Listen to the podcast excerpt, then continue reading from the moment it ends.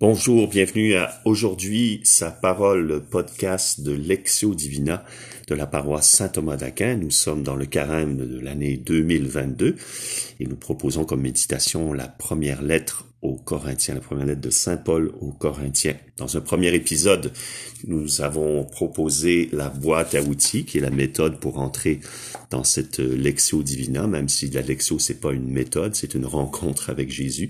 Il y a quand même quelques éléments qui peuvent euh, nous aider à entrer dans cette démarche, cette rencontre personnelle avec le Verbe de Dieu. Dans un second épisode, nous avons présenté l'ensemble de la première lettre aux Corinthiens, la située dans l'histoire du christianisme. C'est un document archaïque, si on peut dire, puisqu'il nous renvoie aux principes, aux premières communautés chrétiennes, au tout début de, la vie de l'Église. Donc c'est un document d'une grande valeur historique déjà. Et ensuite, on a vu à quelle communauté s'adressait Paul, cette communauté que lui-même a fondée. Il en a posé le fondement, comme il le dit au chapitre 3.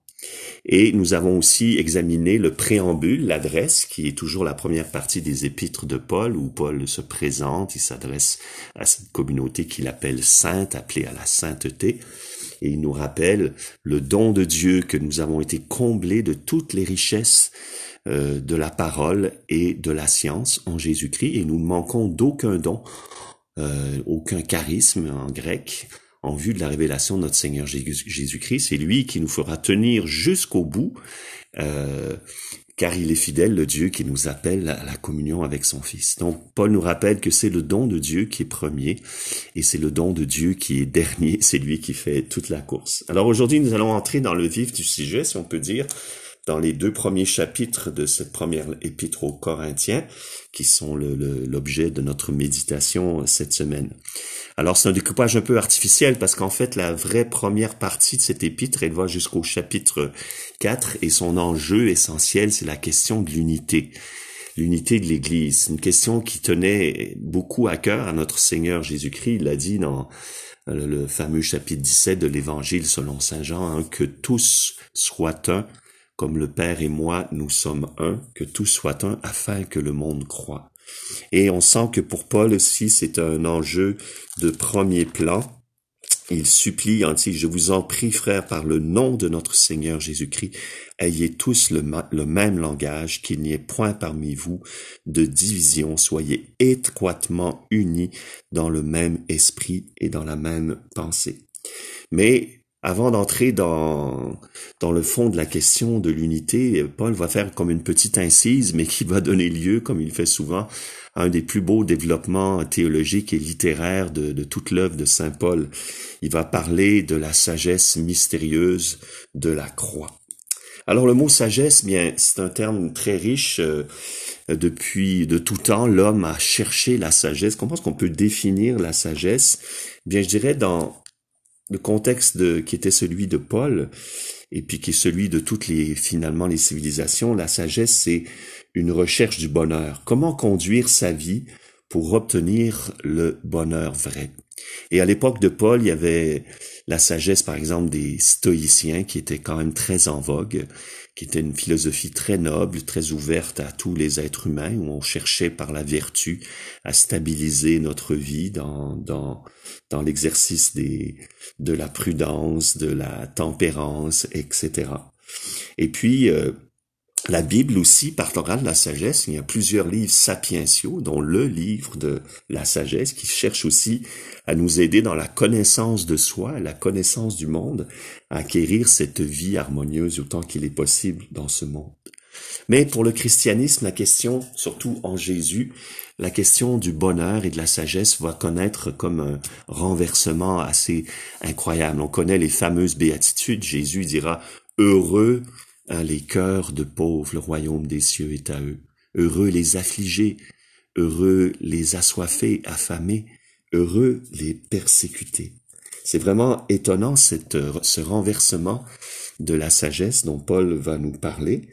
Il dit que cette sagesse est mystérieuse, cachée, demeurée cachée, celle qui, avant tous les siècles, Dieu a par avance destinée pour nous donner la gloire Dans l'évangile aussi de Matthieu au chapitre 11, Jésus dira, cette sagesse a été cachée aux sages et aux savants et elle est révélée aux tout petits. Dans l'Antiquité ou dans les autres traditions aussi, euh, dans toutes les cultures, la recherche de sagesse est l'aboutissement d'un effort à la fois intellectuel et moral. Mais ici, la sagesse chrétienne, eh bien, Paul nous dit que elle s'adresse euh, à ce qui est rien dans ce monde. Cette sagesse, elle a pris, si on peut dire, de revers les sages de ce monde, parce que s'il l'avait connu, il n'aurait pas crucifié le Seigneur de gloire. Et cette sagesse, elle n'est pas acquise, encore une fois, par l'homme qui va s'élever vers le, le vrai, mais par cet abaissement de Dieu. C'est ça qui avait converti le grand théologien et philosophe Saint Augustin, qui lui, à travers le platonisme, la philosophie très en vogue aussi de son époque, cherchait à connaître Dieu par une assaise intellectuelle, par une culture, par une science. Et il s'est aperçu que, en fait, en Jésus-Christ, c'est pas l'homme qui monte à Dieu, mais c'est Dieu qui est descendu vers l'homme. Et c'est ça qui a bouleversé, qui a brisé son orgueil intellectuel et qui lui a fait faire l'expérience de la miséricorde de Dieu. Origène aussi a écrit un livre assez important qui s'appelle Contre Cels. Cels, c'était un philosophe néo-platonicien qui se moquait des chrétiens parce qu'il disait, les chrétiens disent heureux les simples d'esprit. Donc c'est vraiment une religion un peu pour les, les imbéciles, quoi. Et Origène dit non, non, non, non, c'est une religion euh, d'un Dieu qui aime tous les hommes, qu'ils soient simples ou pauvres, ou qu'ils soient très intelligents et très raffinés intellectuellement. Mais encore une fois, ce n'est pas l'homme qui s'élève à Dieu, mais Dieu qui s'abaisse. Et Paul le dira ailleurs dans un passage fameux de l'Épître aux Philippiens, lui, de condition divine, le Christ n'a pas retenu jalousement le rang qu'il est à Dieu, égal est à Dieu, mais il s'est comme vidé de lui-même. Et Paul dirait, le Christ ne m'a pas envoyé baptiser, mais annoncé l'évangile, cela sans la sagesse du langage, pour que ne soit pas vidé de son sens la croix du Christ. Vous voyez, la croix, c'est une fascination chez Saint Paul, c'est sa fierté, c'est son orgueil, et c'est dans cette croix que la sagesse de Dieu s'est manifestée. Et dans cette formule extraordinaire au chapitre 20, pardon, oui, au chapitre 1, verset 22, Paul dit alors que les Juifs demandent des signes et que les Grecs sont en quête de sagesse. Nous proclamons, nous, un Christ crucifié. Scandale pour les Juifs folie pour les païens. Mais pour ceux qui sont appelés Juifs et Grecs, c'est le Christ, puissance de Dieu et sagesse de Dieu. Car ce qui est folie de Dieu est plus sage que les hommes, et ce qui est faiblesse de Dieu est plus fort que les hommes. Paul aime bien ce genre de paradoxe. Il en parlera aussi dans la deuxième lettre aux Corinthiens. Il dit, lorsque je suis faible, c'est alors que je suis fort. Et Paul continue dans le chapitre 2 en nous montrant que cette sagesse paradoxale, elle est acquise par un don de l'Esprit Saint. En effet, il dit, c'est à nous, au verset, pardon, au verset 10 du chapitre 2, c'est à nous que Dieu a révélé cette sagesse par l'Esprit. Et là, il prend une comparaison et dit de même que l'homme connaît ce qui est en l'homme par son propre esprit, eh bien Dieu nous fait connaître qui il est par sa communication de l'esprit. Qui donc entre les hommes sait ce qui concerne l'homme, sinon l'esprit de l'homme De même, nul ne connaît ce qui concerne Dieu, sinon l'esprit de Dieu. Or, nous n'avons pas reçu, nous, l'esprit du monde, mais l'esprit qui vient de Dieu pour connaître les dons gratuits que Dieu nous a faits. Donc cette sagesse, au fond, elle est effusion de l'esprit. Elle est donnée, elle est donnée aux pauvres de cœur, à ceux qui acceptent que Dieu descende plutôt que ceux qui essayent de s'élever comme avec la tour de Babel. Elle est donnée donc cette effusion de l'esprit, cette sagesse par la foi en Jésus qui est mort pour mes péchés et ressuscité pour notre justification, à ce Dieu qui veut nous donner la gloire, à cette sagesse cachée, mystérieuse, préparée avant les siècles pour nous donner la gloire. Qu'est-ce que ça veut dire?